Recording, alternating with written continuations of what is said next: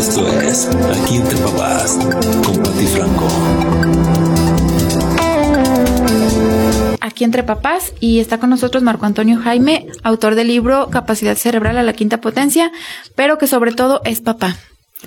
Bienvenido, Marco. Así es, muchísimas gracias, Patti, de nuevo por invitarme a, a, ahora sí que a esculcarle un poquito más a este libro.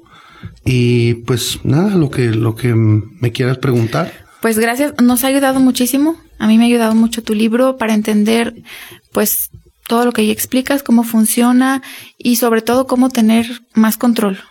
Y pues hablando de familias, ¿cómo podemos eh, tener familias empoderadas? Mira, eh, con tu permiso y el del público, aquí te voy a decir cuál es el objetivo principal del libro. Yo me dediqué un libro a mí, dice para Marco Antonio, dice, nunca menosprecies tu esfuerzo, por más mínimo que éste sea, sobre todo si tienes la intención de hacer que la vida de las demás personas sea un poco más feliz. Sigue adelante creyendo en tus sueños. Lo primero que yo hice cuando publiqué este libro y me lo entregaron, le di uno a cada uno de mis hijos. Yo no sé si pueda dejarles una casa, un yate, o, todo lo que ya vendí. este, sí. Lo que sí te digo es que ahí les dejo claro que yo quiero ser parte de su herencia, lo que yo soy, que sepan que su papá estaba loco, que tenía razón en ciertas cosas. Sí, se lo dediqué a cada uno de ellos. Y, y se los he dicho así directamente, la mejor herencia que yo les voy a dejar, y ya desde ahorita se los quiero decir, es que a pesar de lo que tengan que vivir, puedan decir, aquí estoy yo para hacerle frente, ¿sí? Es decir, que tengan la suficiente capacidad de enfrentar cualquier situación. Y ese para mí es su mejor herencia. ¿Por qué? Porque esa herencia nadie te la roba. Y además, si sabes invertir bien en ti mismo, va a crecer. Y además es la única que te vas a llevar. Y además, es lo único que puedes realmente dejarle a tus hijos, ¿no? En, ese legado personal. ¿Cómo podemos empoderar a las familias? Mira, este, no sé si tú sabes, pero yo coordino a nivel nacional un programa que se llama Unidos por Valores. Eh, Tepatitlán, pues tiene una situación ideal en el tema de familias muy tradicionales, si se pudiera decir, mamá, papá y demás, aunque empieza a haber muchas mamás solteras y demás. Eh, yo te puedo decir que, por ejemplo, esta aventura me ha llevado a más de 25 estados y por decirte en alguno de ellos, hay guarderías en las que el niño se le deja desde las 7 de la mañana, se le recoge a las se le debería recoger a las 7 de la noche, pero a veces llega a las 9, una mamá que llega por ese y otros cuatro hijos y cada uno es de diferente papá, ¿sí? Y a lo mejor va y los deja en otro lado porque ya se va a ir de fiesta. O simplemente va y los lleva a su casa, pero en realidad hay un vínculo muy delgado entre esa mamá y sus hijos. Sí. Sin embargo, yo creo que cualquier persona eh, tenemos capacidad de promover su empoderamiento. ¿Por qué no digo empoderarla nosotros? Porque no es como pásame corriente, ¿no? O sea, tú que Marco, no friegues, tú que tienes mucho poder, pásame poquito, no, a mí no me dieron nada. O sea, no. Empoderar es sacar el poder que tú tienes, Patti, no es transmitirte el mío, ¿sí? Y entender eso es entender la ley principal del respeto. Fíjate que los tibetanos tienen una palabra que se llama tachi de ley no sé si lo has leído. No. Este, Tashi de Ley, eh, un monje tibetano, para explicarte el contexto, eh, uno de los escritores muy famosos, andaba en un viaje por el Tíbet y lo llevó a conocer eh, el lugar donde habían masacrado a toda su familia. Y cuando llegó a ese lugar, simplemente se paró, el monje empezó a temblar y el otro se quedaba viéndole Dijo, ¿qué palabra les dijo Tachi de ley? A los que asesinaron a su familia. Esa palabra quiere decir respeto tu grandeza. ¿Sí? ¿En serio? tú has leído en el libro la paz que tienen los monjes tibetanos y todo lo que les han masacrado familiares y personas. Tienen una historia muy triste. Una historia muy drástica, muy dramática de tantos asesinatos que les ha hecho el gobierno chino. Y aún así el Dalai Lama, por eso fue el Premio Nobel de la Paz, de la Paz dijo, está bien, quédense con el Tíbet, pero respeten nuestra esencia. ¿Sí? Respeto tu grandeza es empoderar. ¿Sí? Cuando yo digo, qué tonto eres, hijo, hazle así, ya no lo estoy respetando. ¿Sí? Yo tengo que promover su esencia porque ¿sabes qué? Lo que Dios quiso que fuera mi hijo Toño es que fuera el mejor Toño posible, no una buena copia de su papá. ¿Sí? Mi hijo David, lo que Dios quiso que fuera es el mejor David posible, no una copia de su papá ni de su mamá. Y a veces los que nos tenemos que educar, Pati, somos nosotros mismos, porque nos enoja que no hagan tales o cuales cosas. Sí, te pongo un ejemplo, ¿no? Llega una niña con cinco en matemáticas, ¿no? Ah, obviamente 100 en recreo, este, 100 en, en actividades sociales y artísticas, ¿no? Y en deportes. ¿Cuáles calificaciones le observaba a su mamá? Pues el 5. El 5 en matemáticas. Y llega otro mes y sí, cinco en matemáticas y la mamá se jalaba los pelos. Yo no tengo, pero se jalaba los pelos. Sí. Bueno, tú no vas a entender por qué no. o sea, sí, sí en deporte y en recreo y en sociales y hasta, hasta que un buen día le dijo la niña, mamá, soy Lorena Ochoa. ¿Qué otro cuente mi dinero? A mí me gusta el deporte. ¿Qué tal? O sea, ¿por qué queremos que una calabaza sea sandía? Y eso se llama, Pati, gestión del talento. ¿Sí? Claro. Si, si yo, por ejemplo, yo, yo fui jefe de selección en Bimbo, ¿sí? Si tú dices, en este, en este puesto se requiere una persona súper ordenada, ¿sí? O en este otro se requiere una persona súper paciente, súper tolerable porque va a atender personas. Y llegaba alguna chica y yo le decía, ¿por qué te peinaste tan feo? Híjole, al más de alguna, siquiera tengo pelos, se enojaba. No tiene paciencia. ¿Sí?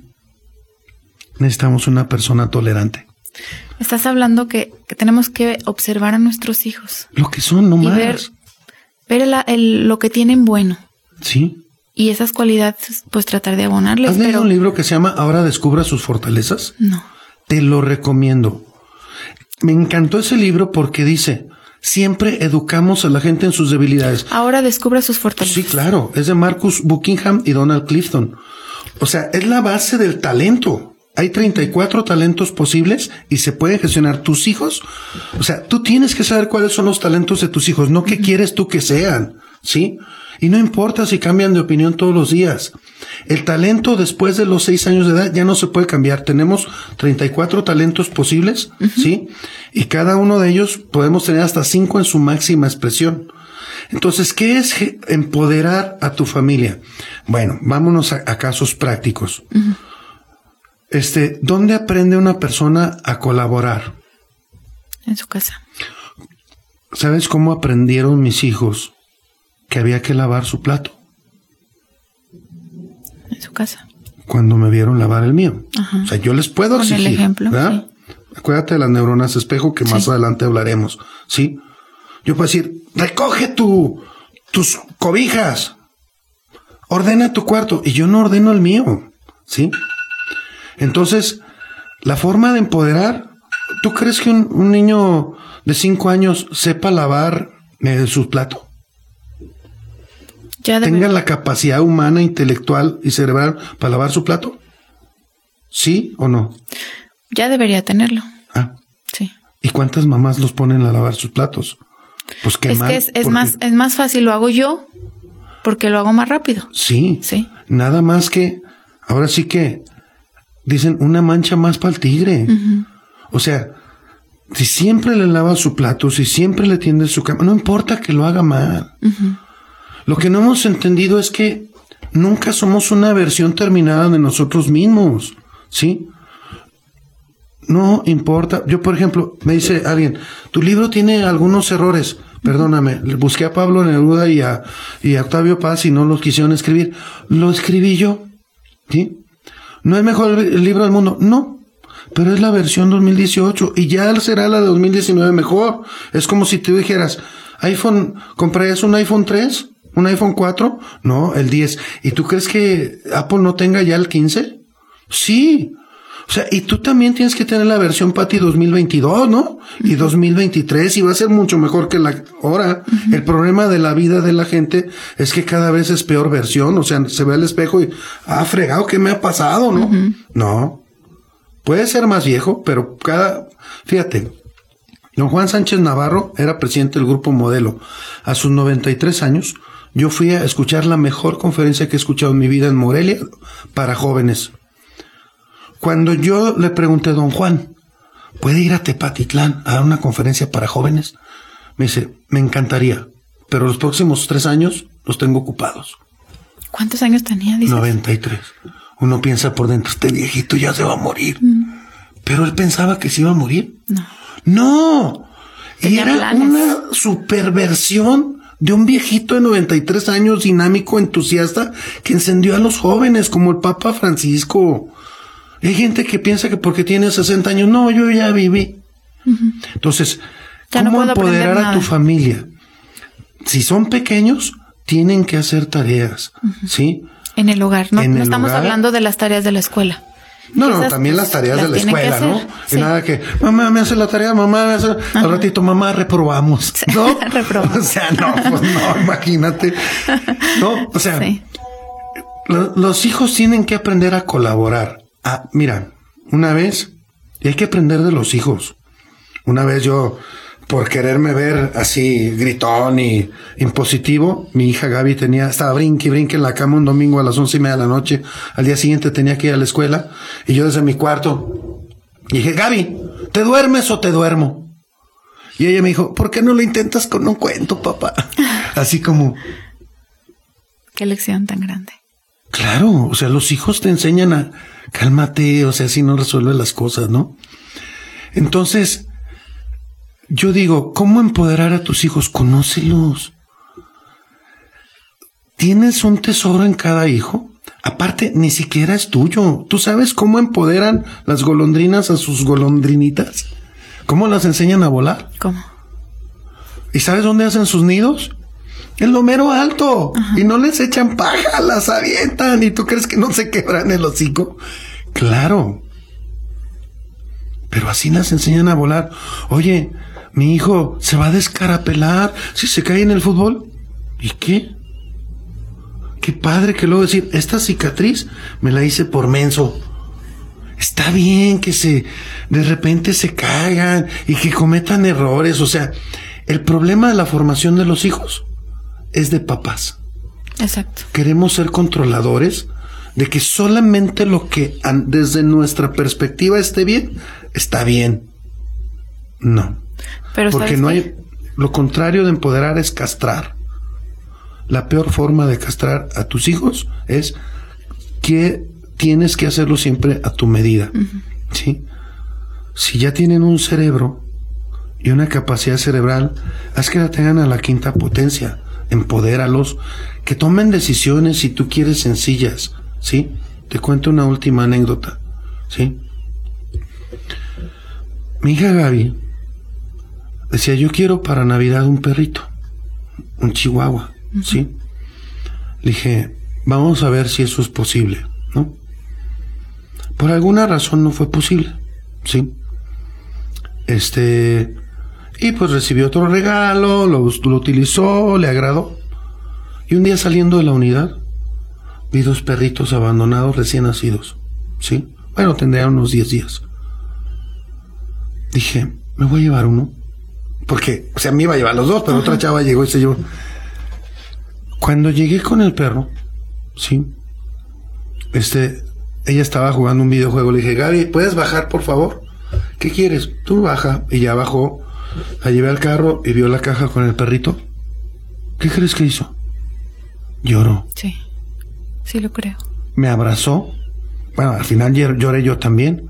Digo, nos, qué padre es saber ver por la ventana de nuestros hijos, ¿sí? Eh, sí coincido con que tu hijo es tu espejo, pero es, es un, una injusticia negarle otros espejos a tus hijos. Tu hijo no solo es tu espejo, también tiene que ser espejo de sus amigos. Una vez a, mi hijo mayor le dije, a mí yo no te exijo que tengas los mejores amigos, pero sí te voy a exigir algo, que seas el mejor amigo posible de los que vayan a ser tus amigos. ¿Sí? Entonces, yo creo que tenemos que darle más espejos a nuestros hijos. Sus abuelos son sus espejos, sus hermanos son sus espejos, muchas cosas. Tienen que tener referentes importantes. Sí. Porque si no corremos el riesgo, no solo de tener familias castradas, sino un país castrado, perdóname que lo diga, en este momento, para mí, México lo que necesita es cambiar de mexicanos. Este país pues solamente va a cambiar. Marco. Lo estamos intentando aquí en este podcast porque pues nos tenemos que ayudar unos a otros. Por eso te agradezco que, hayas estado aquí hoy. Y yo creo que esos líderes van a existir. O sea, yo sí creo que va a haber empresarios muy fregones, políticos muy fregones, profesionistas muy fregones, pero hoy tienen tres años, cuatro años, cinco años y son tus hijos. Ayúdanos a hacer ese país. Muchas gracias. Qué buena reflexión nos dejas. ¿Dónde podemos conseguir tu libro?